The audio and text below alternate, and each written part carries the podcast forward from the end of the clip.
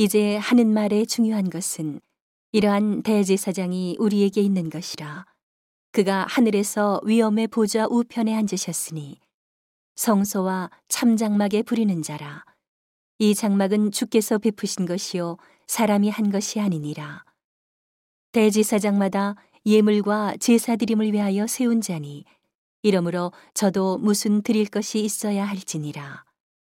예수께서 만일 땅에 계셨다면 제사장이 되지 아니하셨을 것이니 이는 율법을 쫓아 예물을 드리는 제사장이 있음이라. 저희가 섬기는 것은 하늘에 있는 것의 모형과 그림자라.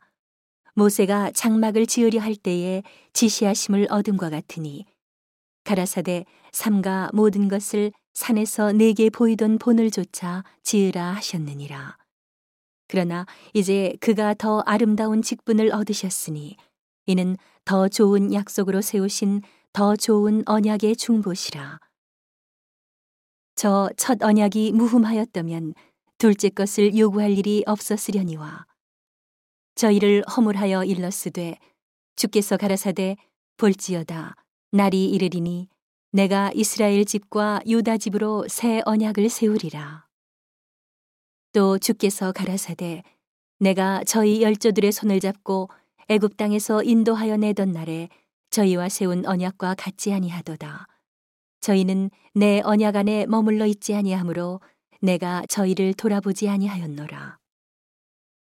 또 주께서 가라사대 그날 후에 내가 이스라엘 집으로 세울 언약이 이것이니 내 법을 저희 생각에 두고 저희 마음에 이곳을 기록하리라. 나는 저희에게 하나님이 되고 저희는 내게 백성이 되리라.